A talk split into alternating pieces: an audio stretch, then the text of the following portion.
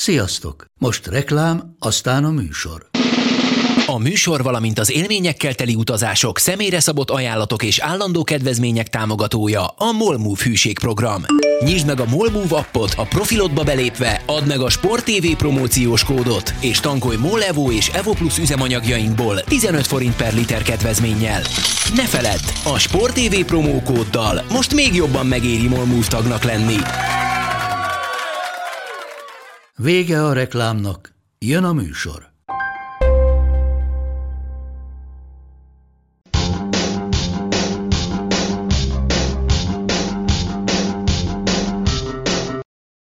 Sziasztok, ez itt a Karanténkaszt 56. epizódja, 26 évvel azután, hogy ítéletet hoztak Tonya Harding elhírhet ügyében. Melyről készült? Dokumentumfilm, ami nagyon durva volt, játékfilm, ami hát félig meddig jó volt, van vele problémám, de ezt majd esetleg később. Én üdvözlök mindenkit, itt van velünk Monc Attila, Szabó Máté és Haraszti Ádám is. Sziasztok! Hello! Sziasztok! Hello. Hi! Ez most várjál, ez a, a régi kocsmás volt, akkor ez nem tudom milyen. Tehát ez, a, ez az online oktatásos, nem? Ádi újít. Hát mindig kellenek új jellemek. Igen. is. Hogy emlékeztek vissza erre az ügyre? Én azt tudom, hogy, hogy megnéztem azt a, az olimpiai, de ugye tele volt a híradó vele annak idején, még Magyarországon is, és megnéztem ezt az olimpiai műkocsér döntőt. És szegény csak azt láttam, hogy hát Nancy Kerrigan ügyes, meg szép, meg ilyen kis hercegnő, Tonya Harding meg esik kell, szegény. Én nem sok mindenre emlékszem egyébként ebből az egészből, nyilván én mondjuk eléggé gyermek voltam még akkor, nem mint ha most nem az lennék, de jó, hát meg a másik nyilván, hogy mennyire fogott meg a műkocsia. Emlékszem magára a történetre, meg arra, hogy ez sztori volt, meg, de így ennél sokkal bővebben mondjuk annak idején nem mélyedtem el ebben, úgyhogy igazából olyan nagyon komoly dolgokat nem tudok így hirtelenjében ehhez hozzáfűzni legalábbis. És a filmet láttad? Nem, sajnos pedig kíváncsi vagyok egyébként rá. Aztán valahogy eddig ez még kimaradt, de szerintem pótolni fogom hamarosan. Máté? Én, én a filmet félig láttam, még nem jutottam a végére, de meg fogom majd nézni. Igen, bár uh, mintha sátántangóról beszélnél egyébként. Ez tipikus az volt, amit rosszkor kezdtem el nézni, nagyon, nagyon későn, olyankor, amikor így nem tudtam a végére érni, de egyébként maga a stílusa, meg a hangulata nekem tetszik, annak ellenére, hogy nyilván egy tragikus történethez vezet majd, és valószínűleg tudom, hogy mi lesz a vége. De nekem is egyébként, szerintem mi, Ádival egyébként mi nagyjából egyidősek vagyunk, nekünk is csak, nekem is csak az van meg, hogy, hogy, hogy megtörtént ez a, a dolog, de, de nem tudom így, így konkrétan kép, tehát így képben nem tudom magamat helyezni ezzel kapcsolatban, mert egyrészt a sportágat sem figyelem, másrészt az akkor nagyon távol volt tőlünk. Nekem akkoriban inkább a, a Szeles Mónika eset volt az, ami, ami, úgy, ami úgy jobban, jobban eljutott hozzám. Na, ha valaki még nem tudja egyébként, hogy mi történt, akkor megpróbálom nagyon röviden összefoglalni. Adott egy két műkorcsolyázó nő, akik Amerikában egymással vetélkednek, az egyiket Tonya Hardingnak hívják, a másikat Nancy Kerrigannek, és hát az történt, hogy Nancy Kerrigan jött föl, ő volt a, a sportág üdvöskéje az Egyesült Államokban, Tonya Harding férje, hát volt férje, meg annak baráti köre. Képzeljetek el egy ilyen, ilyen közép-amerikai rednek brigádot. Úgy gondolták, hogy hát úgy teremtik meg barátjuknak az esélyt, hogy az ellenfélnek, Nancy Kerrigannek egy olmos bottan eltörik a térdét. És hát ez meg is történt. A bírósági tárgyalás után nagyjából az jött ki egyébként, hogy állítólag Tonya Harding nem tudott erről a megbízásról, de tudjuk, hogy O.J. Simpson sem ölte meg a feleségét, úgyhogy ezeket kezeljük így. Erről készült egy ESPN 3430 dokumentumfilm, ami egy elég erős darab, és csináltak egy játékfilmet főszerepben Margot Robbie-val, ami nem egy rossz darab alapvetően, de nekem valahogy a végén az volt az érzésem, hogy ők így nagyon felmentik Tonya Hardingot. Valószínűleg azért, mert a legnagyobb fizetést ebben a filmben Margot Robbie kapta. A legjobb színész viszont az anyját alakító Alison Jenny volt. Ő parád, és azt tényleg, mondjuk én alapból nagyon csípem őt, mint színésznő, de zseniálisat alakít. Igen, de nagyon creepy volt, és nem is, nem is ő volt a legcreepybb, hanem amikor játszottak be eredeti felvételeket, és a, a dokumentumfilm meg ebben erős, hogy, hogy ebben a, a, a játékfilmben nyilván egy kicsit karikírozzák ezeket a rednek szereplőket, hogy inkább viccesek legyenek, mint, mint nagyon durvák és ijesztőek, de, de a dokumentumfilmben így tényleg az volt, hogy így nézted, hogy passza meg léteznek ilyen emberek, és tényleg. Attila, te láttad valamelyiket? Nehogy már kimaradjál ebből a beszélgetésből. Láttam, de engem igazából a sportszakmai része az, ami ö, hogy fogalmazok, ami megfogott, meg meglepő ö, volt benne, ugye, hogy kevéssel az olimpia előtt történt, ami miatt nem mehetett a válogatóra, de végül az olimpiára mehetett, és aztán ugye ez is térmes lett, mint egy másfél hónappal azután, hogy, hogy végrehajtották ellen ezt a merényletet. És ugye Harding is ott volt az olimpián, az eltiltás csak az olimpia után kapta meg. És, és akkor tiltották el mindenféle műkolcsai eseményről. Igen, de hát ott, ott ugye azt, azt már mondtam, hogy én annyira emlékszem, hogy eset kelt, igen, ugye nyolcadik lett az olimpián Harding, Kerrigan meg ezüstérmás, úgyhogy a rövid program után még vezetett is Kerrigan, aztán szabad programot azt elrontotta, és az akkori pontozási rendszer még tök más volt, mint a mostani, úgyhogy a helyezési pontok minden is számított, és aztán Oksana Bajul nyerte meg az olimpiát, aki, aki lekorcsolyázta a szabad programba eléggé a, a mezőnyt. És Kerrigan lett a második, de, de már de már azzal is megváltották, hogy már az olimpia előtt, mielőtt érmes lett, azelőtt aláírt valami irgalmatlan szponzori szerződéseket, tehát csak nem 10 millió dollár értékben írt alá szponzori szerződéseket az olimpia előtt, tehát volt ott, volt ott rendes kalamajka. Messzinek apró pénz lenne, de erről majd később. Igen. Tudtok még bármilyen olyan sporttal kapcsolatos dolgot, ami rendőrségi ügyé fejlődött? Hát a Máté egyet már mondott, hogy azt fejtse ki. Máté. Szeles Mónika esete volt. Most igazából nem, nem ezt akartam eredetileg mondani, úgyhogy nem készültem fel, de a, neki őt egy, egy néző megkéselte tulajdonképpen egy, egy tenisztornán. Nekem e, ez a legdöbbenetesebb, hogy, hogy egyrészt, hogy, hogy, hogy oda jutottak, hogy oda jutott egy néző, és ezt végre tudta hajtani, és nyilván én ezt el sem tudom képzelni egyébként.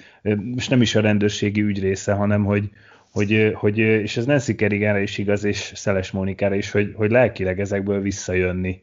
Az az, ami, tehát persze nyilván fizikálisan is, is vissza kell mindenképpen, de hogy még utána lelkileg is visszajönni egy ilyen, ilyen eseményre, hogy konkrétan egy versenyen történik veled ez meg, vagy, vagy, vagy egy tornán, egy tenisztornán, és hogy, hogy, hogy onnantól kezdve, hogy te fejben nem, nem, nem arra gondolsz egyfolytában, hogy igazából ez bármikor megtörténhet újra velem, Számomra ez a, ez a legdöbbenetesebb, és ebben a két esetben egyébként, egyébként ez a, ez a kapocs, hogy, hogy így, hogy, hogy, hogy versenyen történt és nézőkkel, de én amúgy a, a, a Melis Ed Peliszt akartam mondani, amikor az Indiana Pacers játékosai... Bocsánat, még mielőtt belekezdesz a másikba, én azért még hozok ide a Szeleshez egy, egy másik párhuzamot, mert ott ugye Szeles Mónika támadója azért kívánta megsebezni nem is akarok ennél tovább menni, Szeles Mónikát, mert hogy óriási rajongója volt Steffi Gráfnak.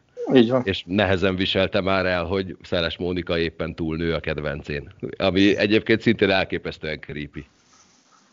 De, és ez is egy ilyen párhuzam tulajdonképpen, igen, hogy az egyik sportoló miatt, csak nyilván ott, ott Steffi Gráfnak semmi köze nem volt, úgymond nyilvánvalóan ehhez csak annyi, hogy, hogy rajongott érte a, a merénylő. De egyébként szerintem ezek a legcreepibb dolgok. Így most ezt a kettőt tudnám egyébként mondani, hogy, hogy konkrétan egy, egy sportolóra ott a versenyen egy néző fizikálisan tehát meg tudja sebezni, meg sérülést tud neki okozni, én azt gondolom, hogy, hogy, hogy ennél mélyebbre sportban nem lehet menni. És egyébként most az én példám, amit akartam mondani, az egy picit ennek az ellenkező, de az, tehát ezekhez nem, nem is mérhető egyébként, úgyhogy lehet, hogy arról nem is kellene nagyon beszélni. De igazából ugye az eredeti témafelvetés ugye az lett volna egy sporttal kapcsolatos bűntények, és akkor azért ez lehet, vagy nem kell feltétlenül ilyen nagyon horror történetekre gondolni, bár csak azért mondom, hogy akár elővetted azt is, amit egyébként szerettél volna hozni mert én meg beszéltem már ugye korábban erről a bizonyos MZ-féle ipari kémkedéses történetről még a 60-as, 70-es évekből a gyorsasági motoros VB-ről, amikor egészen konkrétan egy teljesen forradalmi technológiát loptak el gyakorlatilag a japánoknak. Ráadásul az első számú gyári versenyzőnek köszönhetően, aki ugye meglogott a Suzukihoz, és akiről egyébként ugye kanyart neveztek el Suzukába, tehát olyannyira hozzátette egyrészt a saját, mondanám, hogy erőfeszítéseit a japán motorsport fejlődéséhez, de ahhoz, hogy ma tényleg abszolút a japánok az egy uralkodók a motorsportban, legalábbis a kétkerekű változatokban. És amíg az igazi büntény, tehát ez is önmagában már annak nevezhető, hogy valaki elviszi az aktuális tervrajzokat egy olyan fejlesztésről, amelyről a világnak egyébként addig fogalma sem volt még. De ugye azért ennek megvolt a maga a retorziója abban a szezonban, mert ugye tartott az évad, amikor Svédországban Dégner meglógott ezekkel a tervekkel, úgyhogy kiesett a verseny, közben bent volt a bőruhája alatt a, az a néhány tervrajz, amit vitt magával, és akkor így a családját azt hiszem addigra már éppen megszöktették, mert ő ugye egy NDK versenyző volt egyébként, tehát ez volt a különös pikantériája a dolognak, viszont még nem ért véget a szezon, ő megvezette a VB-t, és Argentinában rendezték az utolsó fordulót, ahová viszont meglepő módon nem érkezett meg a motorja sohasem. A rossz nyelvek szerint ugye a stázis vonalaknak sikerült megmozgatniuk egy-két ismerőst Argentinában, így valahogy sosem jutott át a vámon az a versenygép, amivel az utolsó futamon Dégnernek indulnia kellett volna, így akkor nem lett világban. Na Máté, meséld el a Melissa de Peliszt, és rögtön utána azt fogom kérdezni tőled, hogy volt-e ebből adott esetben polgári peres bármi? Volt. Hogy gyorsan erre válaszolok. A, a az volt a történet, hogy a Detroit Pistons és az Indiana Pacers Detroitban meccset játszott, a meccs vége előtt 48 másodperccel óriási különbség, azt hiszem 96-82, tehát már behozhatatlan előnyben volt akkor az Indiana, a Ben Wallace zsákolni próbált, közben a Ronald ezt meglökte, Ben Wallace földet ért, és egy verekedés kezdődött a, a pályán. Most aki Ronald tesztről hallott, azért tudja, hogy neki nem kellett a szomszédba mennie egy kis, egy kis keménykedésért. Egy kis világbékéért.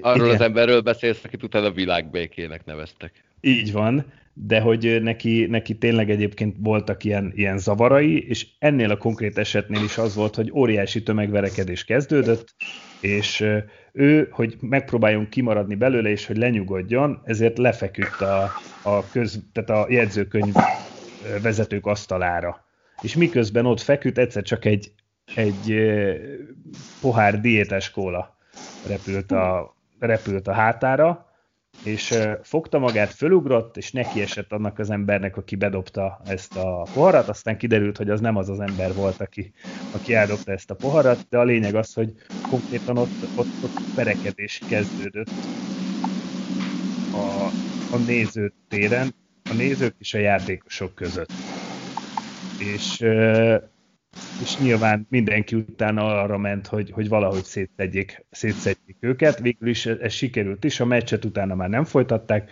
és igen, ennek, ennek lettek következményei. Tehát Artest az NBA történetének legnagyobb eltútását kapta egyébként, ami nem drog, illetve teljesítményfokozószer használatáért adtak, hanem konkrétan egy ilyen cselekmény miatt. Összesen Hány meccs volt? Összesen 86 meccs az alapszakasz, alapszakasz és a eljátszással együtt. Az Indiana Pacersnek igazából az az egész szezonja egy sokkal rosszabbul sikerült, mint ahogy sikerülhetett volna. Az előző szezonban egyébként pont a Detroit meg az Indiana játszotta a keleti döntőt, de, de eltiltottak még Jermaine O'Neal, Steven Jackson-t, tehát egy, a legmeghatározóbb játékosokat is, és igazából a polgári peres része nem volt annyira kemény, mert egy év próbaidővel megúszta az összes játékos, akit, akit elítéltek, e, illetve a nézők sem kerültek börtönbe, de őket, őket csak kitiltották a, az a Detroit Pistons jövőbeni mérkőzéséből nézőt ki az, aki egy izé második világháborús tenger alatt járóról jelentkezik? Igen, én, én is azt, azt hallgatom, hogy kinél akar UFO leszállni. Remélem nem én, de nem mondom, hogy nem volt zavaró azt azért el kell, hogy mondjam. Hát tesztelhetjük, hogy ki az, aki elnémítja a mikrofonját, és nem. Én mondjuk mondat közben elnémítottam, úgyhogy... Egészen zseniális volt. Attila, szerintem te vagy az. Igen, pedig, pedig, pedig, pedig, nem csak semmit, és még csak hát, nem is fekszem, úgyhogy ezzel sem hát, vádolhatsz. Nem tudom most is a hangod, de most hirtelen ja. abban maradt, úgyhogy vegyük úgy, hogy te voltál. Jó, vedd úgy nyugodtan. Általában is így szoktad venni, semmi van. Ja, hát nem, hát végül is.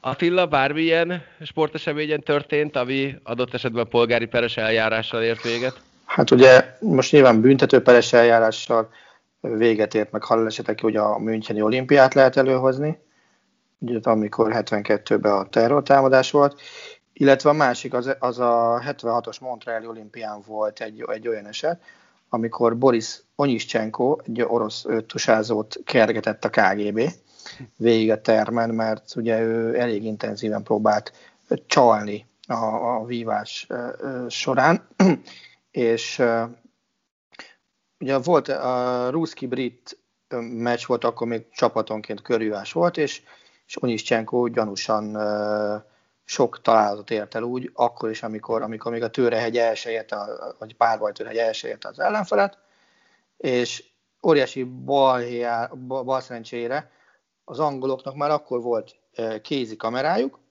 és akkor fölvették azt, hogy hogy, hogy zajnak Onyischenko asszony, és, és hát a kamera kimutatta azt, hogy már akkor égett a találati lámpa, amikor még 20 centire volt a hegye a, a az ellenféltől, és, és megkezdték a, a fegyver szétszedését, ráadásul magyar volt a, a technikai bizottság vezetője, bontották, és a, burkolat, a fegyver burkolat alatt volt egy gomb, amit, hogyha a vívó megnyomott, akkor azonnal lámpát gyújtott, és, és az övé volt a találat, és, és hát óriási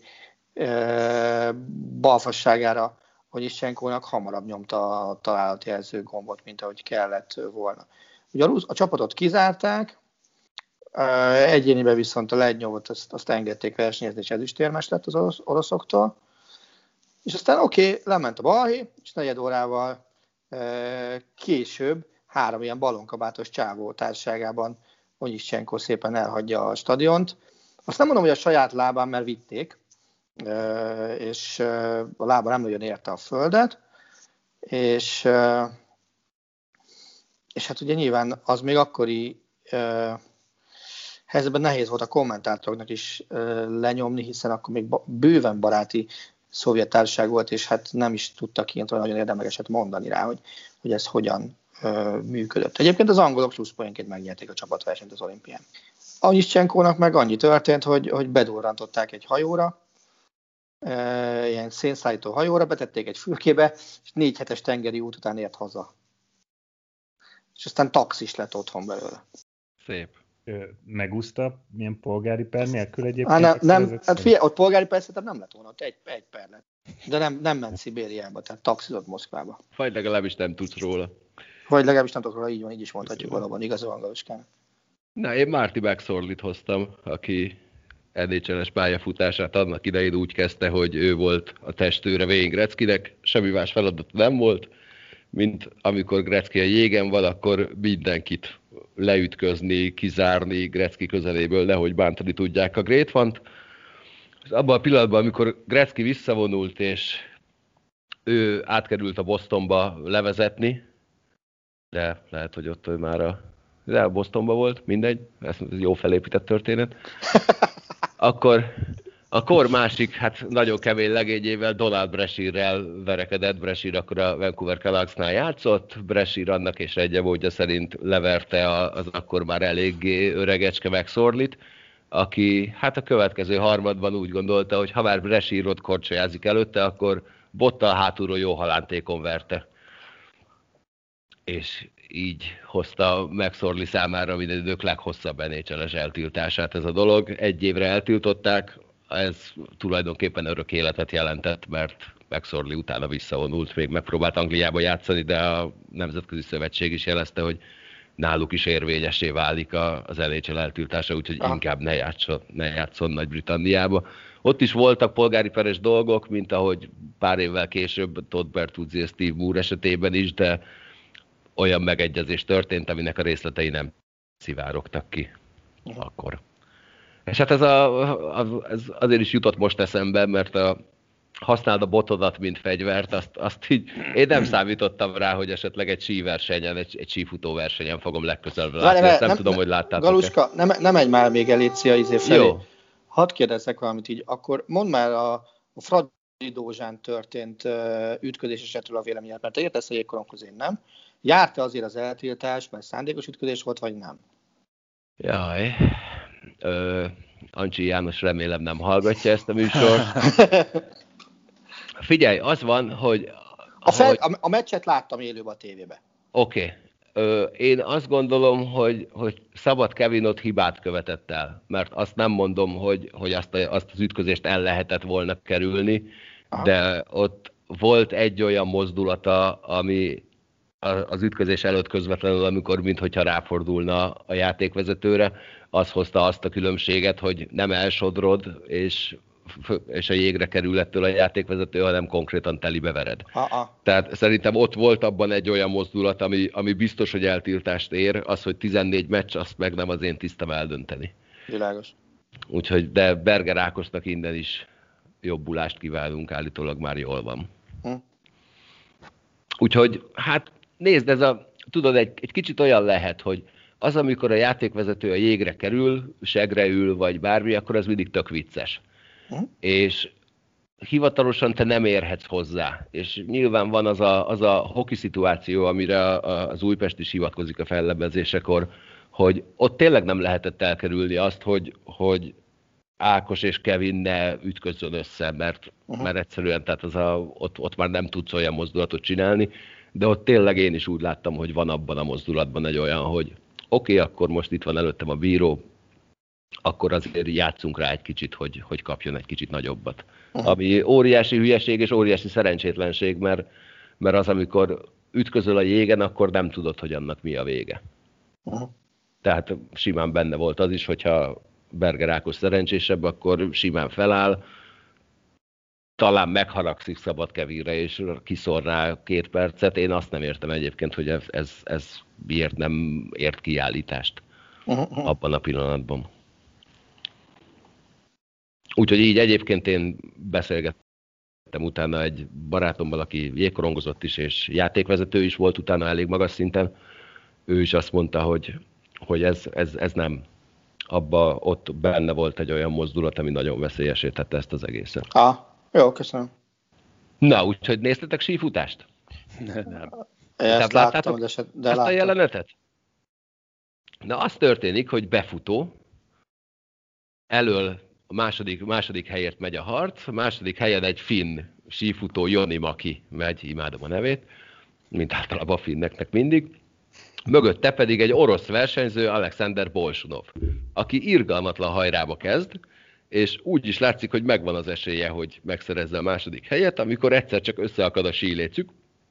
Ugye inkább az van benne, és utána leginkább ezt hozták fel az oroszok, hogy a, a finn versenyző Maki bevágott elé, és ebben akadályozta az ő haladását. Emiatt Bolsorov kiesik a lendületből, nem tudja megelőzni az ellenfelét, és egy irgalmatlan mozdulattal a, a bottal, amit én nem tudom, hogy hogy hívják szakszerűen a sífutásban, utána vág egyet. Szerencsére nem éri el, mert abból biztos, hogy nagyobb botrány lett volna.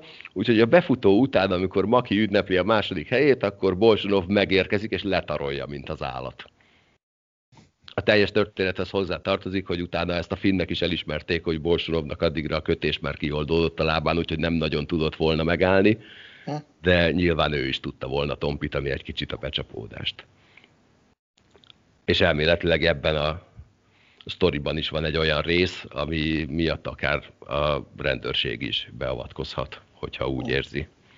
Igen, hát ugye itt az, az volt az egyetlen, hogy mikor, váltasz, sáv, mikor választ sávot, ugye az volt itt a fő problémakör, még a balhé előtt, és ugye a szabályok szerinti, meg az illem szerinti utolsó, inkább utáni pillanatig várt ki a finn, de persze ez nem jogosította föl arra a Bolsonavot, hogy megverje.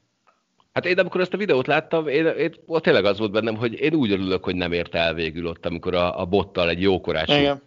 Ha, tehát az jutott eszembe, amikor még annak idején az is egy szép hosszú NHL eltiltást hozott, amikor Chris Simon egyszer csak az ellenfél játékosával szembefordult, és úgy suhintotta a hoki ütővel, mint hogyha baseball ütő lenne a kezébe, úgy melbeverte az ellenfelét, mint az állat, és akkor ott, ott, ott viszont nem is volt kérdés, hogy ez most szándékos volt-e, vagy nem, mert az máshogy nem lehetett, akkor kapott is Chris Simon 30 meccset.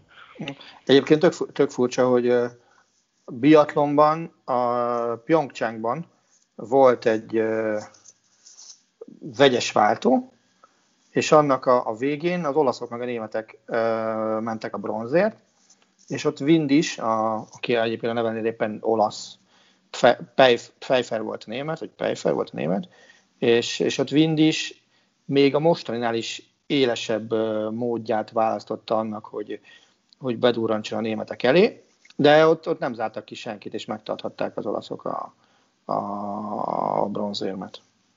Csak ugye a, a németek annyiból voltak, hogy sportszerűbbek, mint most Bolsunov, hogy meg se próbáltak fizikailag elégtételt venni az olaszokon. Nem itt volt az, hogy a, a német versenyző az civilben rendőr volt? Már ha létezik olyan, hát hogy a, civilben a némete, valaki rendőr? A németeknél nagyon sok ö, ö, katonai szolgálatot töltő sportoló van, tehát náluk a, a hadsereg, meg a, a rendőrség, ugyanúgy az olaszoknál, az egyfajta ilyen felvevő piaca az ilyen jellegű sportágokban jártasaknak.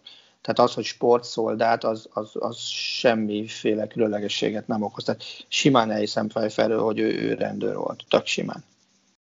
Tehát az náluk, egy, náluk az egy foglalkozási uh, Mondja ezt így, hogy ártalom. Kösz, de igen. Szóval például Deborah Kompanyoni is, ha jól emlékszem, Carabinieri volt, aki az egyik legjobb uh, olasz alpesi síző volt a maga idejében. Tehát, uh, tehát ez, ez, ez, igen, ezek, ezek, ezek így léteznek, meg vannak. Bárkinek Na, bármi bűneset, extra erőszak.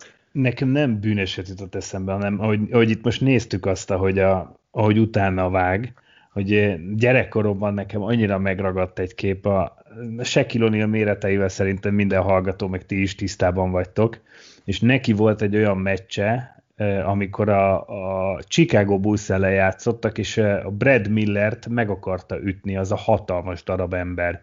És a, a mai napig azt mondom, hogy az, az ilyen óriási szerencse, hogy ez egy 5 centivel mellé ment az az öklös, de hogy, hogy egy olyan, konkrétan egy olyan pillanat, hogy azért a Shaquille 140, lehet akkor éppen 150 kiló volt, 216 centis ember, így, így tényleg meglendíti az öklét, és be akar húzni egy szintén 210 pár centis embernek, és hogy, hogy ne, mekkora szerencse, hogy azt nem találta el, mert vélhetően azért abban elég nagy kakaó lett volna. És vala, valamiért nekem erről rögtön ez a, ez a pillanat jutott eszembe, még ez régen történt. Szinte régen történt, azt hiszem, hogy a Sport TV első NFL közvetítését, amikor Justin Timberlake letépte Janet Jackson melltartóját. Ezt egyébként azért hozom fel, mert ennek is ma van az évfordulója. Ezt Nem ez volt az első Super Bowl, amit közvetített a Sport TV. Nem. Hát melyik?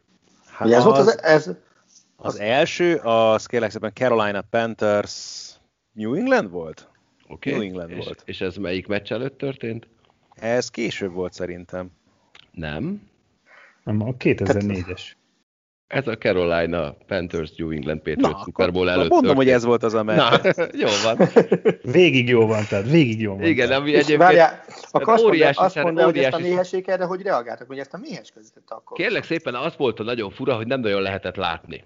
Aha. Tehát, vagy nem reagálták le, mert igazából... Mert másnap jött ez igazából ki, tehát akkor ez nem tűnt fel nagyon senki. Igen, és ráadásul akkor hát elég ö, furán kezeltük ezt a félidei show műsort, ugyanis műsorvezetőnk, drága főnökünk, ő maga, úgy gondolta, hogy nem kell ezt mutogatni, hát kit érdekel ez, hát majd izé beszélgetünk itt a vendégekkel közben, és hát néha majd kikapcsolunk, és megnézzük, hogy mi, mi van a halftime show alatt, és hát ott volt az az örökbecsi felkonfja, amikor azt mondta, hogy na, nézzük meg, mit alakult Puff Daddy. Mert hogy ő is fellépett ezen a halftime show ezen a Super Bowl-on pedig Tom Brady megnyerte második bajnoki címét, azóta nyert még egy párat, és a múlt heti témánkhoz egy follow lenne. Avval a felvetéssel érkezem, aztán majd remélem, hogy ebből valami vita kialakul, és nem mély egyetértés, mert akkor semmi értelme nem volt az egész hülyeségnek, hogy valójában a következő Super Bowl, ahol ugye a Tom Brady vezette Tampa Bay Buccaneers találkozik a Patrick Mahomes vezette Kansas City chiefs valójában eldöntheti Mahomes jövőjét.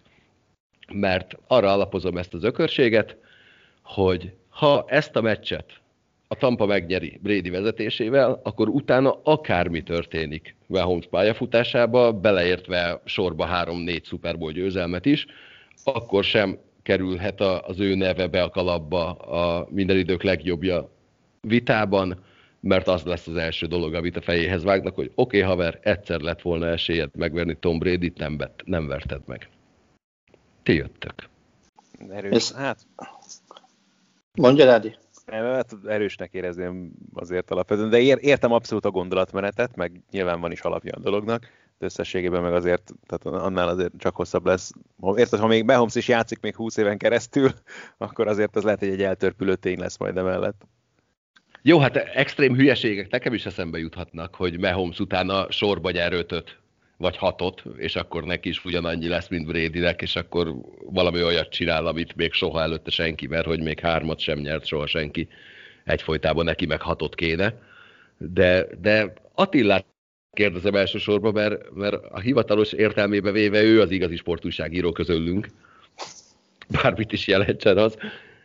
De pont ugye a sportúságírók szoktak előállni ilyenekkel, ezekkel a, a dolgokkal, hogy oké, okay, oké, okay, tényleg, hát nyert itt hatot egyfolytában, oké, okay, még háromra se volt példa előtte, de Brady ellen kikapott.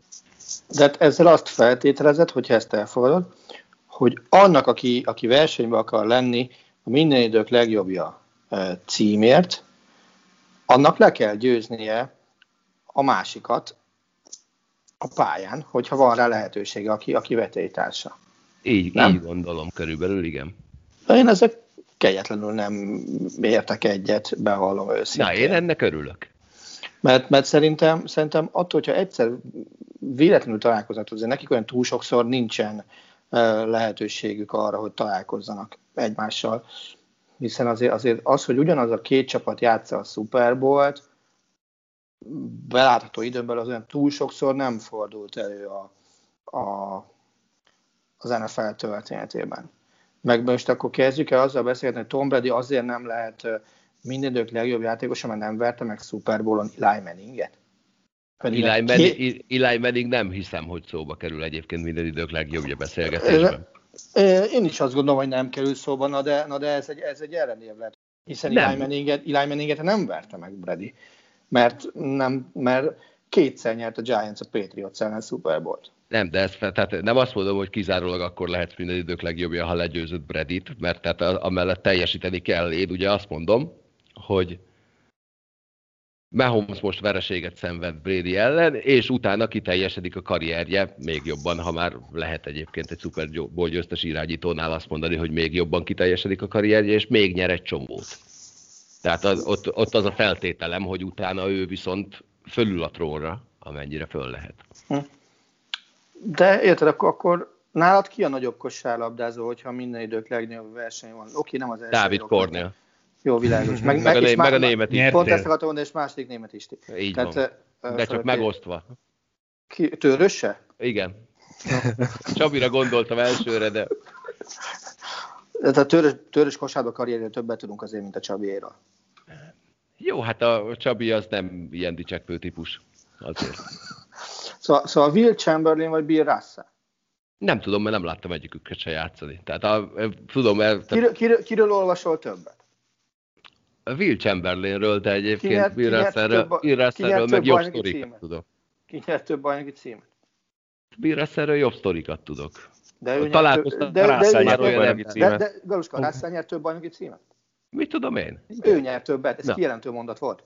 Ja, jó, oké. Okay. 11-et nyert a Russell. Figyelj, Bill Russell azért jobb Will Chamberlainnél, mert ismerek olyan embert, aki látta őt játszani.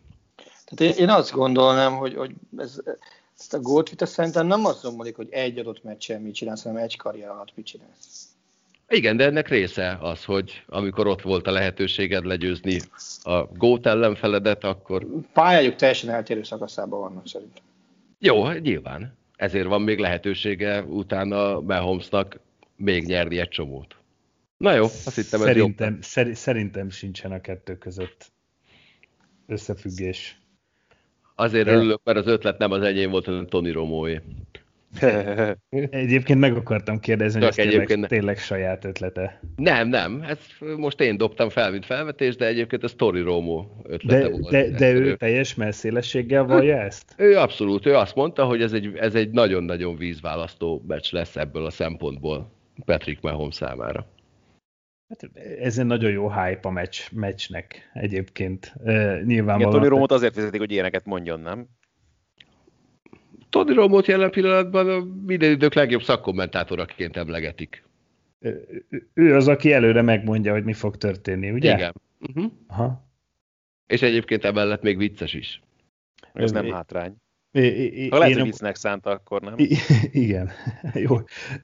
De én, én Attilával értek ebben egyet, hogy szerintem is annyira különböző szakaszában van ez a két karrier, hogy de például én azzal se tudok teljes mértékben egyetérteni, amikor azt mondják, hogy Michael Jordan 6 per 6, és LeBron James pedig eddig 9-ből mennyi? 9-ből 4.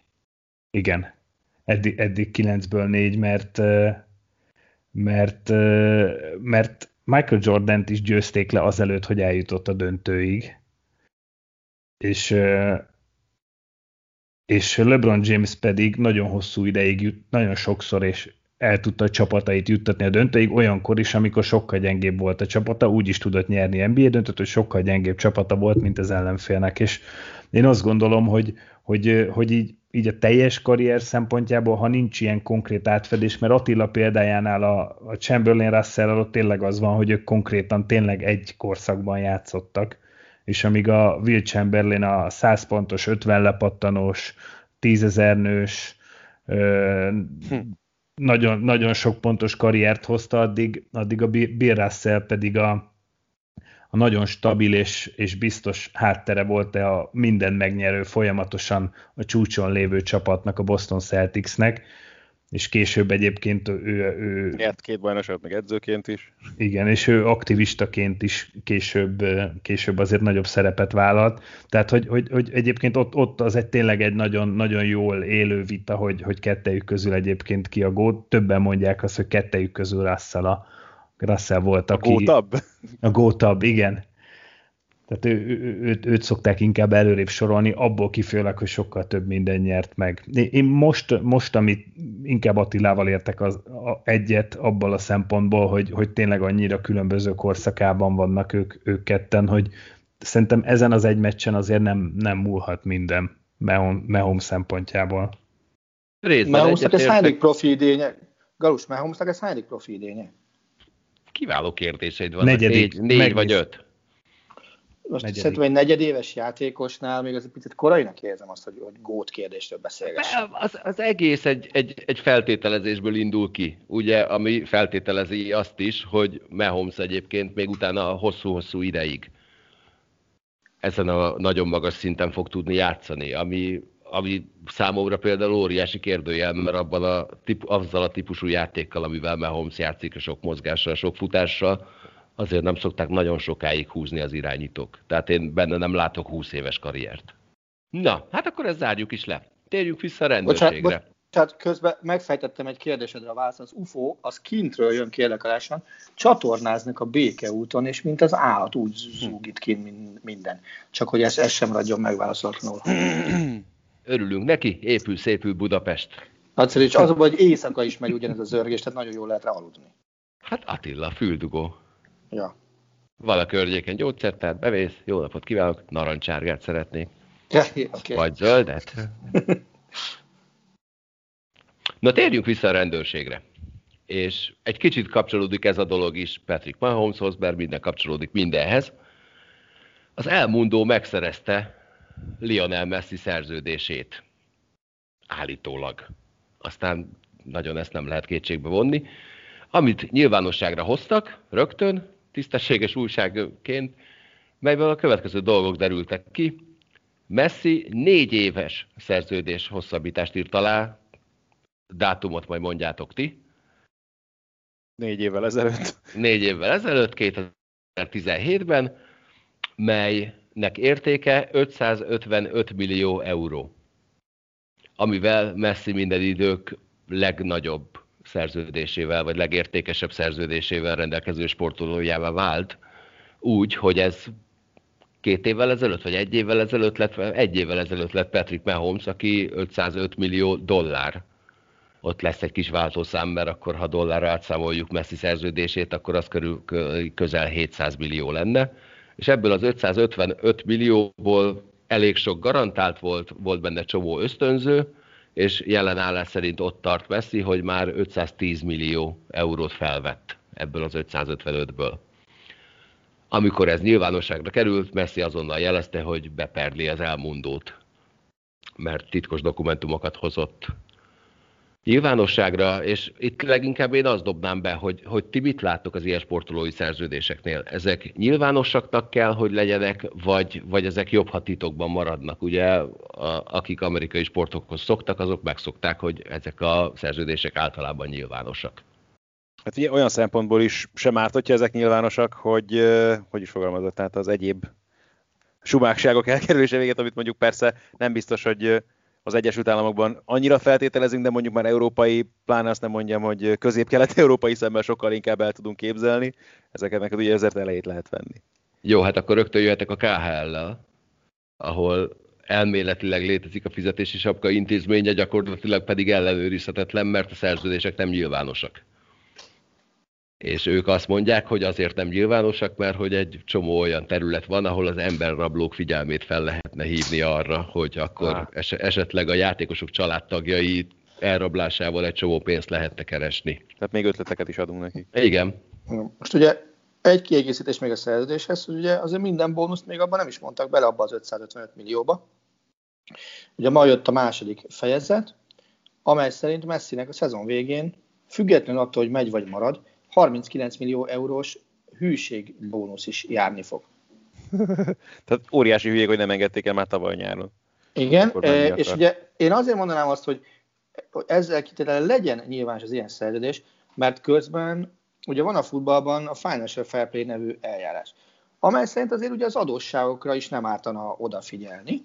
Na most a Barcelona legutóbbi hivatalos adatok szerint nyilvánosság adott adósságállománya az 1, majdnem 2 milliárd euró, amiből 730 millió euró az rövid távú adósság.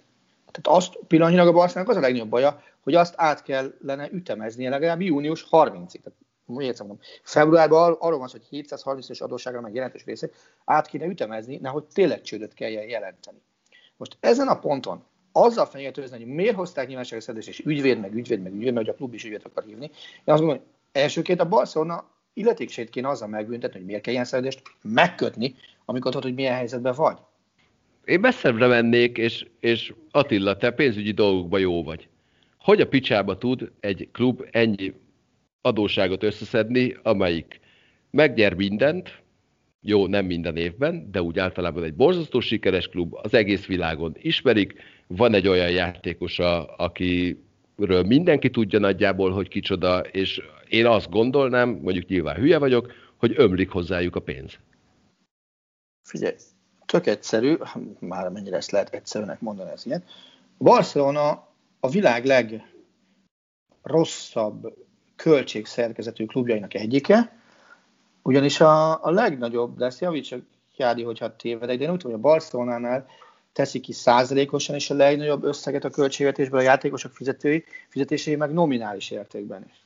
A Barcelona több millió eurós fizetésekre költi a legtöbbet, és, és ők azt a, a gazdálkodás, vagy gondolatmenetet próbálják meg költeni, hogy előre menekülnek, és, és költenek azért, hogy majd a sikerekből fizessék, a jövőbeli sikerek ígéretéből fizessék a valós jelenkori költéseiket.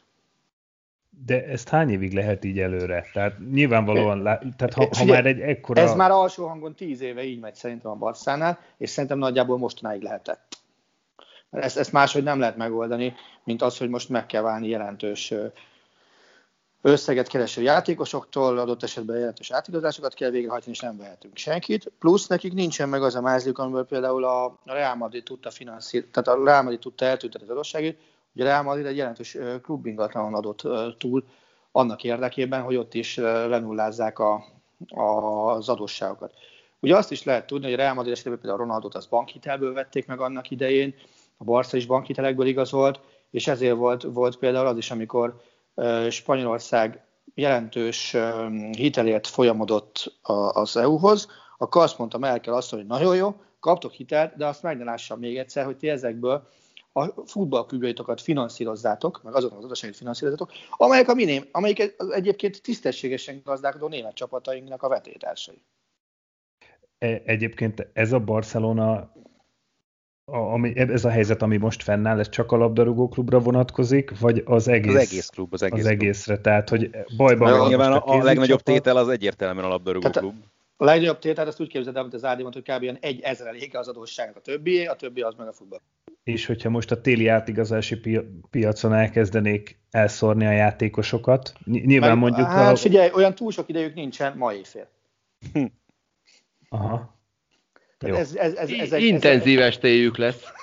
Vagy, ez, vagy ez, ez, ez egy nyári történet, fogalmam sincs, hogy hogy fogják tudni megvalósítani, nyilván majd valami okosságot kitalálnak, és, azt, és aztán senki ne csodálkozzon azon, hogy, hogy, hogy mi zajlik. Na de basszus, ez mennyire helyes, hogy a Barcelona a, a, talán 5 darab, 5-600 milliós játékos van, abból három legalább a Barcelona az köthető, aki annyi évet játékos.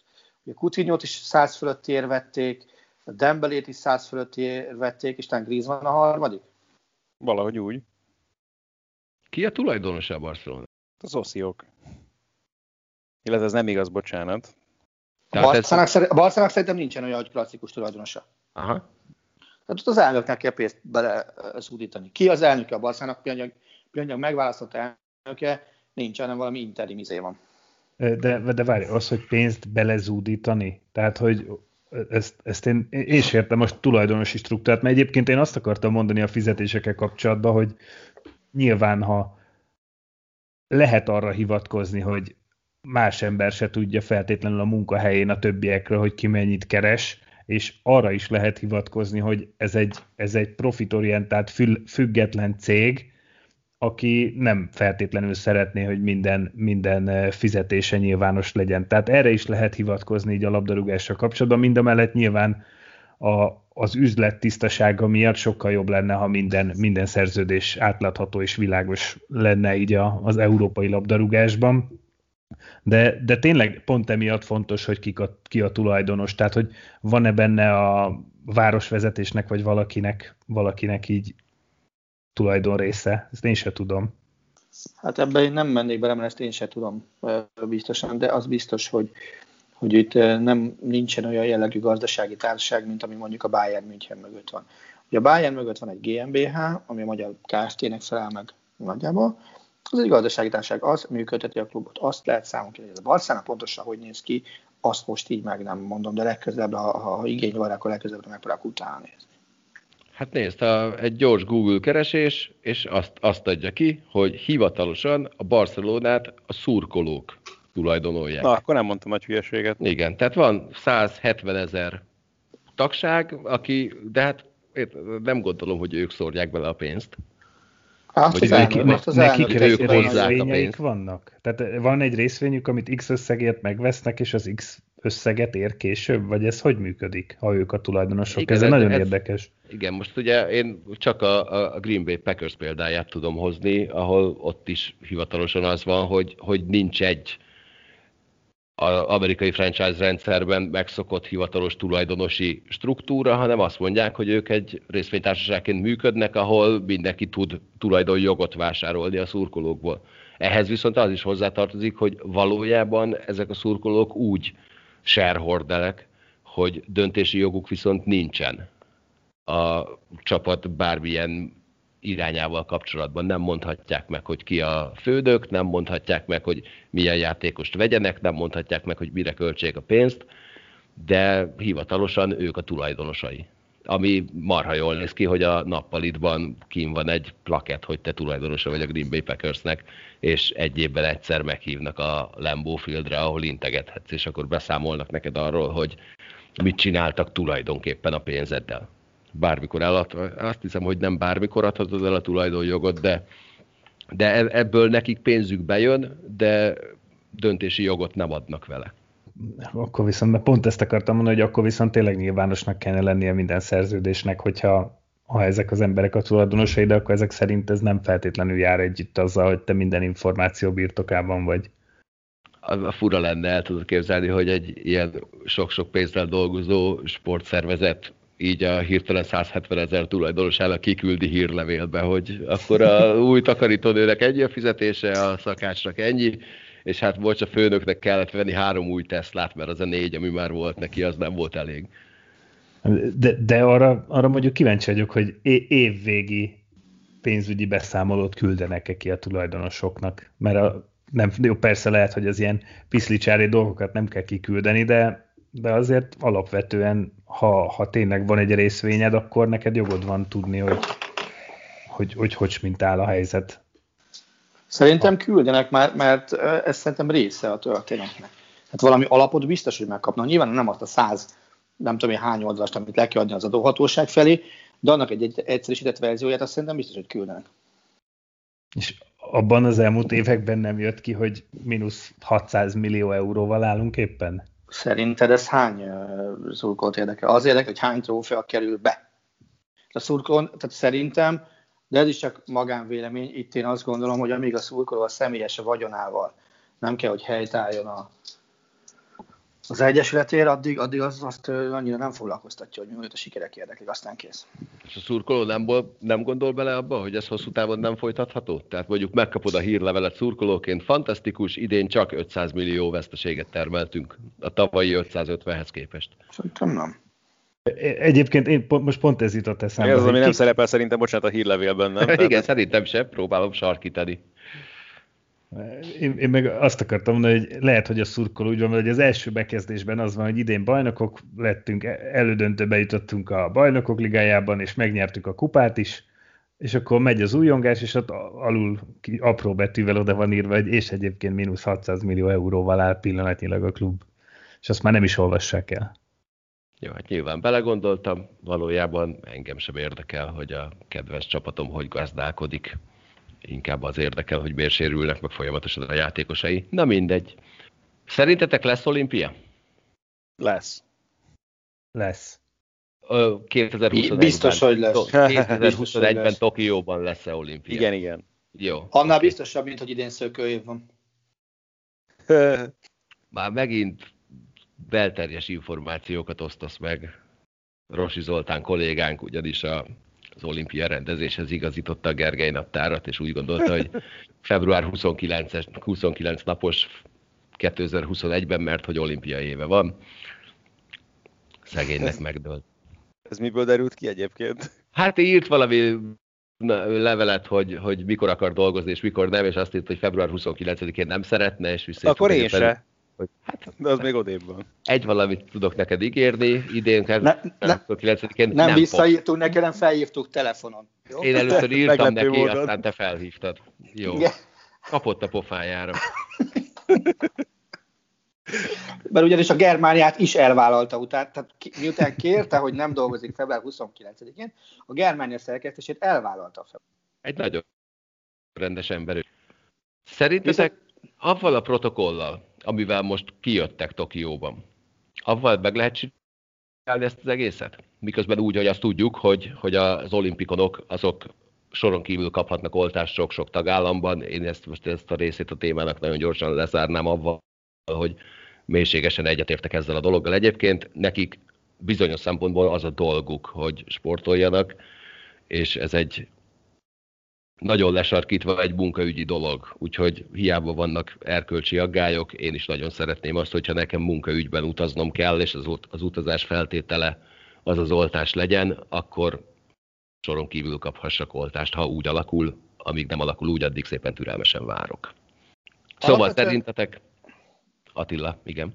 Alapvetően azt gondolom, hogy, hogy nagyon sok sportág miatt lehet, hogy erős lesz, hogy nem lehet megengedni, hogy ne legyen olimpia mert ha olimpia sem, idén sem lesz olimpia, akkor pár sportág esetében a mi életünkben ismert fejlődési vonalnak a végén be lehet szántani a egy-két sportágat, mert nem tud meglenni az olimpiák, olimpiai pénzek nélkül. Notabene uh, adott esetben a NOB-nak is jelentős része rámehet, és bizonyos cégek, amelyek mondjuk olimpiai jogat birtokolnak, azok is rávehetnek erre.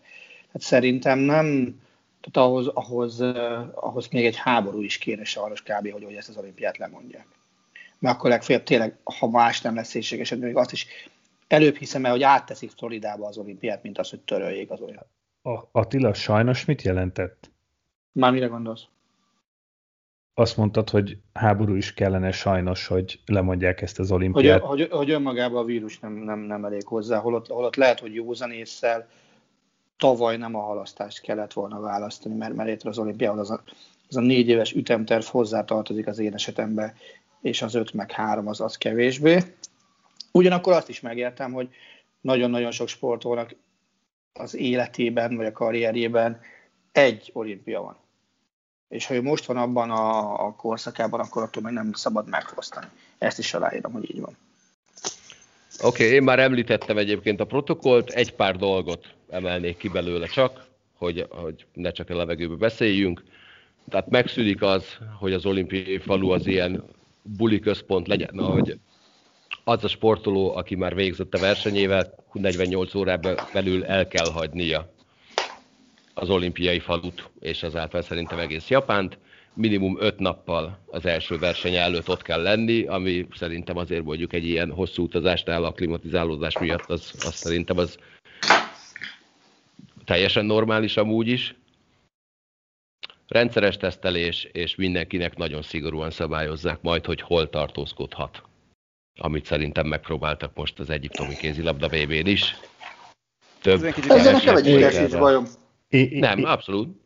Én azt gondolom, hogy Japánban ez megvalósítható. Tehát ott, ott ezt meg fogják tudni csinálni. Meg mondjuk Florida is, ha véletlen úgy alakulna az NBA-vel, meg talán az MLB, nem, nem MLB, a gyorsan akartam mondani a foci ligát kint. MLS. MLS. MLS. A, az MLS, a WNBA, tehát hogy már sok ligát megszerveztek, így nyilván egy olimpia sokkal nagyobb. Kicsit grandiózusabb, igen. De, de azt gondolom, hogy, hogy nekünk itthon Magyarországon ülő embereknek és nézőknek egy, egy nagyon színvonalas és jó olimpiát meg lehet ettől még még rendezni, hogy most ez a helyzet van, hogyha ezeket a protokollokat tényleg betartják, és, és nagyon, nagyon korrekten végre fogják hajtani, mert egyébként azt látjuk, hogy, hogy maguk a sporteseményeket, a sportesemények, amiket zártkapusan megrendeznek, azok színvonalukban nem, nem rosszak, sőt, jó színvonalú eseményeket látunk ott a a megrendezett események között. Tehát most a kézilabda VB is szerintem egy nagyon színvonalas esemény volt egyébként. Az NBA is nagyon, nagyon jó színvonalon megy, amiket most én tudok, és, és nézem. A foci meccsek is, is nagyon jók, tehát hogy úgy a világ számára, mint olimpia, ez egy, ez egy színvonalas sportesemény lehet. Most nyilván valószínűleg megnyitó ünnepség, megzáró ünnepség nem valószínű, hogy lesz a programban, de Zárójeles megjegyzés, akar, akarnak csinálni, csak teljesen más. É, é, é, na azt gondolom egyébként, hogy most így a szervezői oldal inkább a, inkább a, a necces szerintem Tokió, illetve Japán részéről, hogy, hogy mert hogy az olimpia nem csak egy sportesemény, ezt szerintem mindannyian tudjuk, és, és hogy, hogy a turizmus meg a, tehát hogy rengeteg bevételtől fog elesni, elesni Tokió, illetve Japán ezáltal, hogyha nem lehetnek, nem lehetnek ott teltház, teltházasak ezek az események, és nem tudnak turistákat fogadni. Nyilván a rendezési költségek is lényegesen alacsonyabbak lesznek, hogyha bizonyos dolgoknak nem kell megfelelni, de talán Attila mondta még egy korábbi karanténkaszban, nem vagyok benne biztos, de talán, talán ő mondta, hogy azért a, az olimpia egy ünnep, és hogy, hogy a vírusból való kilábalásnak egy jelképe is lehetne, és fel lehet úgy is fogni, és már csak emiatt is, is meg akarják majd szerintem rendezni. Azt nem, nem tudom, hogy az oltottságban hogy fogunk állni. Egyébként én is azt gondolom, hogy az olimpikonok megkapják a, az oltást, az a világ lakosságát tekintve nem olyan nagy ö, létszám, hogy az, az fennakadást okozzon a világ lakosságának oltottságában, és azért, hogy az emberek a világ legnagyobb eseményét meg tudják nézni olyan színvonalon minden résztvevővel, akkor azt szerintem vállalhatjuk, hogy megkapják az oltásokat, és én ezért is gondolom, hogy biztos, hogy lesz itt. Én is inkább azt mondom, hogy Tokió a necces, hogy, hogy így is bevállalják-e. Hát igen, Tokió a necces, mert egyelőre a lakosság 80%-a marhára nem akar éppen olimpiát. Ugyanakkor, amit a Máté, Máté mondott, és nekem jutott, azt továbbra is tartom, hogy arra hát visszatérnék lehet... egyébként, hogy ez egy olyan szép és mély mondat volt, hogy biztos, hogy te mondtad. Jó, nagyon-nagyon rendes vagy. Uh, viszont, viszont ami... Ilyet ami is régen hallottam tőled. Picik, picikét cáfolnék, azért az, hogy egyiptomi kézvébe oké. Okay. Németország kiesett a csoport, második csoportkörben, tehát a, a döntős csoportkör után. Hazamentek, első tesztelés, Johannes Gola, zárója Flensburg, beálló, pozitív. Itt a németek azonnal leszették a keresztvizet a, az egyiptomi szervezőkre, és azért, azért kíváncsiak lennének ott az összes ö, tesznek a, a, a jellegére. Na, ilyen hibát a japánok biztos, hogy nem fognak elkövetni. Tehát ott, ott szerintem nem lesz kegyelem. Hát igen, erről az egyiptomi kézilabda VB-ről erről nagyon fura történetek keringenek. By the way, follow-up a múlt hétről, megígértem, hogy megkérdezem Lékai Mátét, hogy hogy nézte a főcsoport döntőket. Annyit mondott, hogy az elsőt élőben, a másodikat csak felvételről. Attila, lezárult a kézilabda világbajnokság. Hányasra értékeled a magyar válogatott teljesítményét? Mi a skála? Tízes. Kilenc. Ejha. Máté? Nyolc és fél. Fele, figyelj, tízes skálán, százas skálán is adsz egy izét, egy 83,62-t. Olyan vagyok, mint Serer Péter. Na jó, de vele az, ele, vele, vele az Na jó, de neki meg, megengedjük. Igen, vele Neked az nem. elején megbeszéltük, hogy, hogy ez egy kötelező lesz, és a, az ő nyolcadai fognak egyszer majd így különbséget jelenteni, egyszer így is történt. Egyébként inkább 9-es, mint 8-as. Tehát akkor 9-es. Ádám? 8-as. Galuska? Ja, hát figyelj, én hiszek a szövetségi kapitányra, ő tegnap hetest mondott. Ha, ha ő hetet mond, én is hetet mondok. Ez, én a spanyol meccset azt, azt, az nem érdekelt. Az, az egy felejtős, igen. Az, az, az, az, az nem érdekelt egyáltalán. A, a franciák elleni meccset meg fenntartom azt, hogy, hogy dacára annak, hogy ahogy, ahogy kiestünk, az így is egy csoda volt, hogy, hogy versenyben voltunk végig. Én magyar válogatottól az elmúlt időszakban négy, nem tudom, talán négy perccel a vége a mínusz háromról ilyen visszajövetelt nem láttam. Ilyen emlékezetes visszajövetet, Sydneybe volt legutóbb, amire így emlékszem, hogy ekkora hátrány, ilyen kevés a vége, hogy ott az osztályok ellen női válogatott, ahogy, ahogy visszajött kézlabdába. Kb. azt tudtam ilyennek. És, és ez egy, én nagyon-nagyon nem szeretem azt a, ezt a kifejezést, a, amikor a futballváltótra elkezdték használni, de ez tényleg egy, egy baromira szerethető válogatott. Vannak benne tök jó arcok, vannak benne olyan, olyan fiatalok, akiket üvöltve követelt a sajtó már egy ideje, tehát a Máté Dominiknak a, az előkerülés és az ilyetén foglaló berobbanása. Hogy van egy 25 éves világklasszisunk, mert a Báhedit azért nehéz lenne másnak minősíteni. Mert szerintem mind nagyon-nagyon frankó volt, és tökéletesen megágyazott a 22-es saját elbének, részben saját elbének. Abszolút egyetértek abban a részével veled, hogy én is gyűlöltem, amikor ezt elkezdték mondani a magyar labdarúgó válogatottra, de ez egy tök szerethető válogatott. Itt tényleg az, azt látod, hogy, hogy ég, ég a tűz a szemükben, és, és igazából nekem annál több nem kell soha egy csapatnál. Ha én ezt látom, akkor onnantól kezdve az eredmény nem mondom, hogy mellékes, de sokkal könnyebb megbocsátani adott esetben egy, egy vereséget, vagy egy rosszabb teljesítményt, ha közben azt látod, hogy az egész brigád lángol úgy, ahogy van. Ez így van. Francia meccsel kapcsolatban egy kérdésem lenne. Melyik a szarabb? az, hogy van egy olyan periódus a meccsnek, amikor hattal vezet, és utána a végevereség, vagy az, hogy amit te is említettél, hogy a végén elképesztő hajrával kiharcolod a hosszabbítást, és mégis vereséget szenvedsz. Ebből melyik a szarabb? Aha. A második. Uh-huh.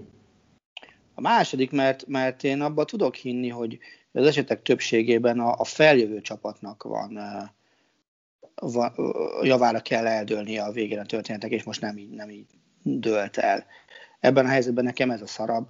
Az, hogy az elején vezet, 10 perc után vezetünk 7 egyre, azt hiszem, a kézzelabda meccs az, az abban látunk már sok csodát a 45. percben is nagy előről való vesztésben, ebben mi azért elég jók szoktunk lenni, sajnos.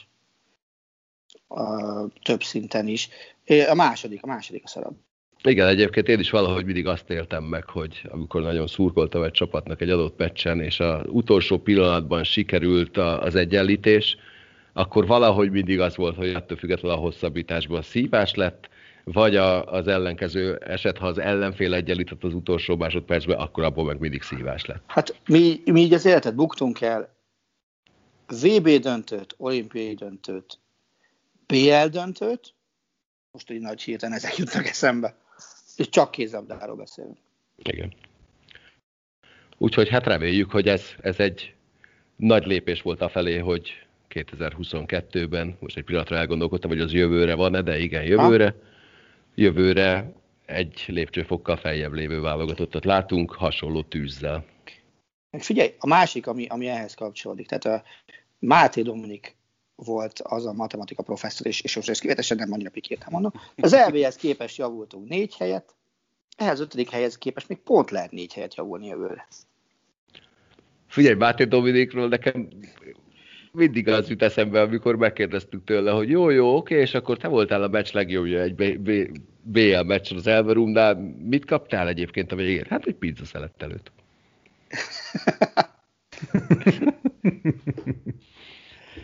Elképesztően szimpatikus. Igen. Az a, egyébként a pizzát. Igen, egyébként, tehát az ő szemében, és ezek kívül még Bodó Ricsiében, és meg a Lékainnál, de hát őt meg mindig dicsérnem kell. Tehát az ő szemükben látom azt a fajta csibészséget, amit én nagyon-nagyon szeretek egy sportolóba, ami, ami gyakran azért jó, mert a, a pályán kívül nagyon szórakoztatóak, de ez a csibészség ez nagyon gyakran meg tud mutatkozni a pályán mutatott játékban is, és az mindig valami extrém pluszt hoz hozzá. Ez így van. Mert Na. tudod, az, az, a másik, még, még bocs, még egyszer, tehát nem volt az, hogy mellé lőttem egyet, mellé lőttem még egyet. Nem az volt, hogy harmadszor föl sem megyek. Ebbe a csoportban jó páran fölmentek, durrantottak, és, és, és valahogy is még gól is lett belőle. Tehát nem, nem volt bennük olyan lelki gát, ami, ami máskor mondhatni azt, hogy természetesnek veszünk.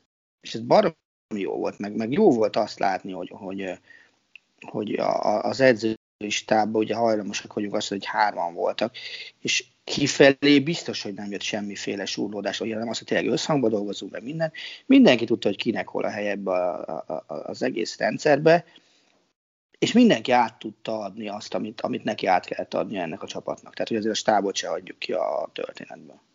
Igen, egyébként a stábbal kapcsolatban az, az, a, az a marha jó, hogy még a női válogatottnál még mi is beszélgettünk arról egyébként, hogy, hogy vajon hogy oszlik meg, meg hogy jó-e az, hogy így osztják meg a szerepeket ketten. Itt senki nem kérdőjelezi meg ennek a három embernek a feladatát, még akkor se, hogyha százszerzalékos pontosággal nem tudjuk, hogy, hogy mi a Nagy Laci feladata, mi Cseba feladata, és mi Gulyás István feladata. Itt senki nem kérdőjelezi meg azt, hogy ki a főnök, és és tök jól működik a dolog. De még egyszer, amit múltkor is mondtam, hát Csema Rodriguez-t meg akarom nézni vezetőedzőként nagy csapat kispadján. Azt nagyon szeretném látni. Szerintem fogod. Neve, nevezd meg a csapatot is, Attila. Ha csapatot legyen nem, kövér. Csapatot nem akarok meg. Hát, hát ha kapsz majd utána SMS-eket. Miért pont oda? De oké, né, oké, nézzük meg két év múlva Veszprémben. Tessék a méhes lesz az első, aki hívni fog. Na, január végén, ugye általában havonta egyszer tartunk egy kulturális ajánlót, ami általában olyan, amilyen. Hát, ha ez most jó lesz. Úgyhogy Attila, mi volt januárban a legjobb könyves, filmes, zenés élményed? Mit hallgatsz, nézel, olvasol? Mit ajánlanál csodás hallgatóinknak? A filmes élmény adott, hogy újra megnéztem a Spotlightot, az, az nagyon, az továbbra is nekem valami, valamiért bejön.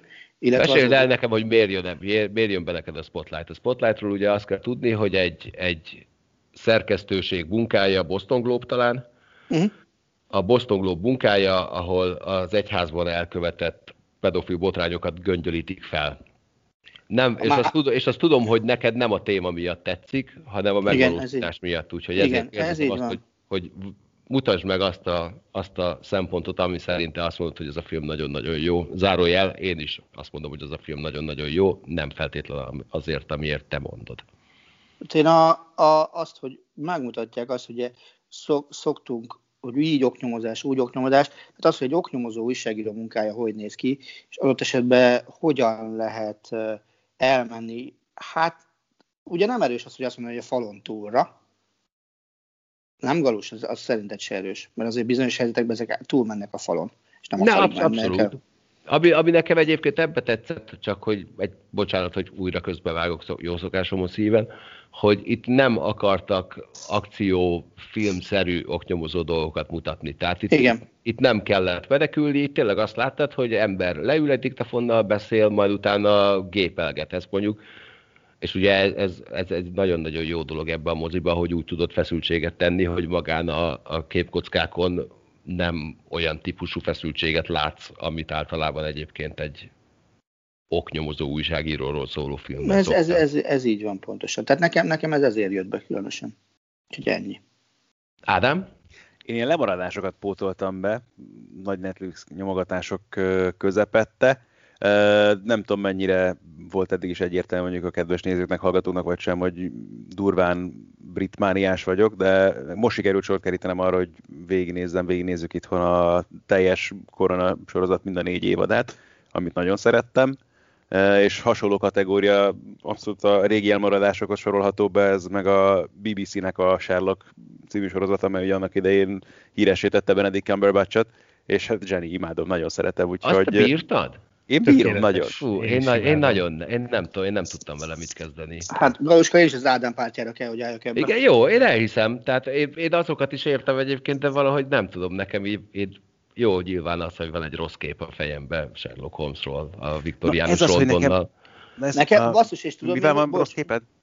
Nem, hát már mint hogy a- az én fejembe beépített kép van az, hogy Sherlock Holmes viktoriánus London, de valahogy Aha. én ebben nagyon, nem tudom, nekem nagyon lejött, hogy tévéfilm. Na, e- a Igazából másik meg ez- pont az a vicc benne, hogy, tehát, hogy jó, oké, tehát Sherlock holmes egyébként meg nekem itt a ismert közhelyeken kívül sok kapcsolatom nem volt korábban, viszont imádom Londont. És ez, hogy eleve, tehát ott játszódik, oké, azért most már nem tudom, 10-15 éve készült ez a sorozat, szóval nem mostanában, de azért tehát látszik sok mindenen, hogy azért van egy kis tehát múlcaga az egésznek, de közben én meg annyira szeretem eleve Londont, meg a modern Londont, meg ezt a modernségét, meg ezt a tényleg ezt a metropolisságát, vagy metropolitanitását, húha. Szóval nekem nagyon közel áll az egész sorozat ilyen szempontból is ö, hozzám, meg Cumberbatch nagyon jó, Martin Freeman nagyon jó, ö, és, és én eleve szeretem egyébként is az ilyen régi dolgoknak az ilyen modern köntösbe való öltöztetését. Ö, hasonló élmény volt, egy kicsit végignéztük gyorsan, az csak öt epizód volt ez az új Lupin című sorozat, aminek meg hát nagyon sok köz, aztán végképp nincsen ö, az igazi Arsène Lupinhez, de mégis egy csomó dologban ugye ö, megemlítik benne hasonló, kicsit más, Sherlock azért nekem jobban tetszik, még akkor is ugye most pont túl vagyunk egy részen, ami kicsit azért megfeküdte a gyomromat, de egyébként meg nagyon szeretem. Én Nekem érdekes van a Sherlock, tehát a filmnél eszembe se jutott az, ami Sherlock holmes kapcsolatban nekem a legnagyobb csalódás volt, hogy, hogy én elmentem, megnéztem Londonban a Sherlock. Holmes. Aha. Szegény, szegény. Hú, az valami Szegény. döbbenetesen nagy csalódás Szegény. volt, basszus. De eleve, eleve ez 2010, várjál, háromban volt, ugye amikor Bayern München BL döntő kapcsán meg Mhm. kellett látogassak mindenképpen Londonba, és akkor ott előtte elmentem, eleve 30 fontot kellett fizetni a belépőjegyért. És bementél basszus, és, és csalódás, újabb csalódás, még egy csalódás, és aztán az egész az ajándékból, tehát a, a, a, a, a koronát. De, de is mi van ott egyébként, ami a csalódás? Ha Minden. elmondhatod. Máté, minden. De, de mi, mi történik? Tehát be van rendezve egy ház, vagy, vagy mi, mi van ott? Mert van egy ház, egy többszintes ház, ami, amire csak az nincs gyakorlatilag kiírva, gyere be te hülye, mert mi ebből keresünk pénzt. Nagyjából en, en, ennek kéne lenni az üzenet. De miért beleülhetsz egy szép kárpitozott fotelba, a fejedre rakhatsz egy sapkát, amit előtte 443 Bocs, millióan a fejedre még- rakták. Amikor ott voltunk, még ez sem volt. Még az se? Ó. Nem. Tehát, tehát De- nagyon, nagyon. Tehát, semmi plusz, tehát ugye én az, ilyentől azt mondom, hogy adjon valami pluszt hozzá a sorozathoz. Ugye, ugye még akkor azért inkább a régi sorozat volt, nem pedig a, a Benedict Cumberbatch féle e, sorozat, és inkább el, elvett annak az élményéből, mint hogy hozzáadott volna. Hát se nem túl interaktív, se nem túl informatív. Így, Igen. így tudnám röviden leírni a Sherlock Holmes múzeumot, de le, cserébe legalább jó drága. Mondom, 30 font volt a beugró. Az nem vicc. Tényleg. Ja. Jaj, annyi vehettél volna nekem két jó lemezt. Ott van legalább a Baker Street-en. A- Persze, persze. Ott, de- de- minden, de- minden stimmel, minden stimmel, csak, csak a, De- a belbecs nem stimmel. És ott forgatják a sorozatnak a kültéri jeleneteit? Tehát ez az a ház? Egyébként? Az lesz az. Az lesz A, az a szerintem. háznak az a ház. Abban nem vagyok biztos, hogy a, a sorozatnak a jeleneteit is ott forgatják-e. Hm. Hogy bent az épületben valószínűleg nem, de a külső része szerintem Hát bent húzták basszus alig, alig férnek el. Tehát ott a másik zavaró az az volt, hogy, hogy, hogy a lépcső az tényleg fölfelé ilyen, ilyen baromi izé, szűk, szűk volt. Tulajdonképpen fölle közlekedtél, és lapjával kellett elférned. Voltak olyan részek, hogy lapjával kellett elférni a, a szemből érkezők mellett. Egyébként azt hiszem van egy évad, amikor ö, visszavitték őket a, a viktoriánus korba. Jó van, majd megnézem. Én nem Én tartok ott. egyébként én, csak nagy, én, csak nagy, egy, egy epizód van. Egy epizód? Szerintem. Aha, azt hiszem. én nagyon bírom a Sherlock Holmes sztorikat egyébként, és valahogy ez nekem nem működött így két, két epizód után. Azt Ja, hát meg a, a másik ez- nyilván ez nem tudom, az enyém. nekem, nekem minden idő kedvenc sorozat az a House volt, és, és ugye nagyon sok dologban az Sherlock Holmesra van alapozva azért szintén. És annyi minden köszön vissza egyébként a Hugh a viselkedésében abból, amit a Cumberbatchban látsz, hogy nagyon vicces ezt is látni rajta. Máté? És nekem ne az Enola holmes gyere, mert attól viszont a hajamat téptem. Jó, akkor előbb mondok egy könyvet. Nekem dolog van, amit most szívesen ajánlanék, de a, a nagyon vicces, hogy nekem az előző év második felének eddig hatalmas küldetése volt, hogy beszerezzem a két korábban Magyarországon megjelent Dennis Rodman könyvet. És Az ezt egyik megvan. én beszereztem végül, Nekem sikerült szerintem mind megvennem. a kettő. Tényleg megvan mindkettő? Szerintem igen. De, de konkrétan bementem minden antikváriumba, ráadásul ugye nyilván a Les Dance után gondolom elég keresett volt, bementem minden antikváriumba, mondták, hogy hát sajnos nincs már meg, nincs már meg, nincs már meg, és nagy nehezen levadáztam, levadáztam őket, és a, az a, Aféreg című könyvet olvasom most éppen, és hát vicces, hogy nincs olyan jól fordítva. Én ezt általános iskola nyolcadikos, vagy talán gimi elsőben én egyszer elolvastam már ezt a könyvet, de nem emlékeztem, és most így gondoltam, hogy felfrissítem, így, hogy már többet tudok egy kicsit az NBA-ről, így már érzem azt, hogy nincsen tökéletesen fordítva, de, de egy jó pofa könyv egyébként a, a Féreg Dennis Rodman-től, a 96-ban vagy 7-ben jelent meg, és megvan a, a Légy vad is, majd az lesz a következő olvasmányom. Az a fehér borítós, vagy az a fekete? Az aféreg a fehér borítós, és a fekete borítós a légyvad. De én nagyon érdekes módon jutottam hozzájuk. Az egyiket talán Dunaújvárosból tudtam beszerezni, a másikat a, a nyugati pályaudvar előtt egy ilyen, ilyen titkos találkozón vásároltam meg, mint a, mintha bűnt követne valaki, hogy odaadod a pénzt, és akkor odaadják. De egyébként azt hiszem, hogy egy hagyatékból ö, adták el nekem, de, de de érdekes, Dennis Rodman egy érdekes karaktere azért a világnak, illetve hát a sorozat, akkor én a Fargót ajánlom mindenkinek, most megy egyébként az EMC-n a negyedik évada, ez munkaköri kötelességem is ajánlani, de egyébként Mennyire nagyon jó kell? sorozat. Mennyire kell ismerni hozzá az első hármat? Hát ne a negyedikkel kezd.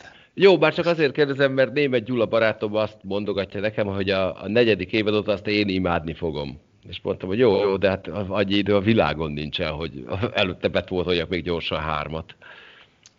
Én, én azt javaslom, hogy nézd meg időrendben őket. Tehát nincsen, van kapcsolat, tehát a, a film, én ered- eredetileg én a filmet is imádom egyébként, és, és ilyen, ilyen laza kapcsolat van az összes évad között. Tehát hol lazább, hol, hol szorosabb kapcsolat van. Egyébként a negyediknek pont eléggé laza kapcsolata van a korábbi évadokhoz, de ennél többet nem mondhatok el, de van, van neki. Még légy szíves sugárzási időpontokkal gyere, hogy mikor megy az az EMC. Hétfő esténként. Azt hiszem, hogy ma, ma az ötödik rész kerül adásba majd. De ezt ajánlom mindenkinek, és egyébként filmbe pedig na- nagyon vágyom, várom már azt, hogy meg tudjam majd, eh, majd eh, nézni a One Night in Miami. Azt hiszem, Uh-huh. az a, az a címe. Kíváncsi vagyok. Egyébként megnéztem a fiúk a bandából is a, a közelmúltban, és mind a kettő színdarabból egy helyszínes, úgymond, színdarabból lett mozira, mozivászonra, vagy nem tudom, film, filmvászonra véve, most nem is tudom, hogy jelen esetben mi a helyes kifejezés erre. Nekem a fiúk a bandából annyira nem tetszett, de a One Night in Miami-től sokat várok. Úgyhogy az lesz majd egy következő. Hú, viszont tényleg az csak írtam eszembe, hogy uh, esetleg ezt a Netflixes Tony Parkeres mozit már láttad? Láttam. És milyen? Szín, színes. E, Szépen van. Szép. Tehát, hogy Jó, hát figyelj, tehát, Máté, mondd ki. nem, a- azt gondolom, hogy olyan nagyon sokat nem tudtál meg Tony Parkerről belőle, azt hogyha már hogy ismerted őt. Valamelyik dobásfajtát ő találta fel, azt megtudtad belőle. Igen, az egy picit vicces, hogy, hogy igen, a floatert ő találta ki Aha, tulajdonképpen, ez nem tudom, hogy nem egy fordítási hiba egyébként. Én gondolkoztam ezen, hogy lehet, X-en soha. hogy franciául nyilatkozott, és hogy, hogy angolra már rosszul fordították, nem tudom egyébként, hogy ez, ez hogy volt. Igen, az egy kicsit, az egy kicsit fura volt. Egyébként összességében azt kell, hogy mondjam, hogy nekem tetszett, eh, meg, meg tényleg egy nagyon szép, szép film, de nem éreztem olyan rettenetesen mélynek azért. Ami viszont szenzációs benne, és ez, ez az, ami felvetődött bennem kérdésként, hogy ezt mióta forgathatták, mert volt egy csomó olyan felvétel, ami, ami olyannak tűnt, mint hogyha a behind the scenes eh, felvételeket csináltak volna, még akkor, amikor San Antonio-ban játszott a Parker. Tehát, hogy nem tudom, hogy eh, ennek még nem olvastam utána, hogy mióta készült, és az, azok a felvételek például nekem nagyon tetszettek. Na hát így. Én személy szerint a felkészülés meghatározatlan ideig tartó Együttlétre című magyar filmet ajánlom mindenkinek, azoknak pláne, akik szerették a testről és lélekről, és azoknak meg még inkább, akik nagyon szeretnek irgalmatlan kék szemeket nézni közelről. Ez egyébként Horváth Lili új filmje, ha jól tudom, akkor ezt nevezi Magyarország majd a következő Oscarra. Az Oscarról most nem fejtem ki a véleményemet, majd egyszer máskor. Az ilyen telekocsi szolgáltatás, nem? Igen, egyébként pont arra gondoltam én is. Meg a Stallone film. Meg volt valami szórakozó hely is, lehet, hogy még van is. Uh, van, van, van. Nem tudom, most mi van vele, de egy időben sokat megfordultam arra felé. Tényleg, az nem az volt az Egri Viktorék törzs helye? Uh, ők is jártak arra felé. Na, jó van. Akkor én is. Na, köszönöm szépen, hogy itt voltatok nektek, hogy hallgattatok jövő héten. Találkozunk, vigyázzatok magatokra, és maradjatok negatívak. Köszi, Sziasztok! Sziasztok! A műsor a Béton partnere.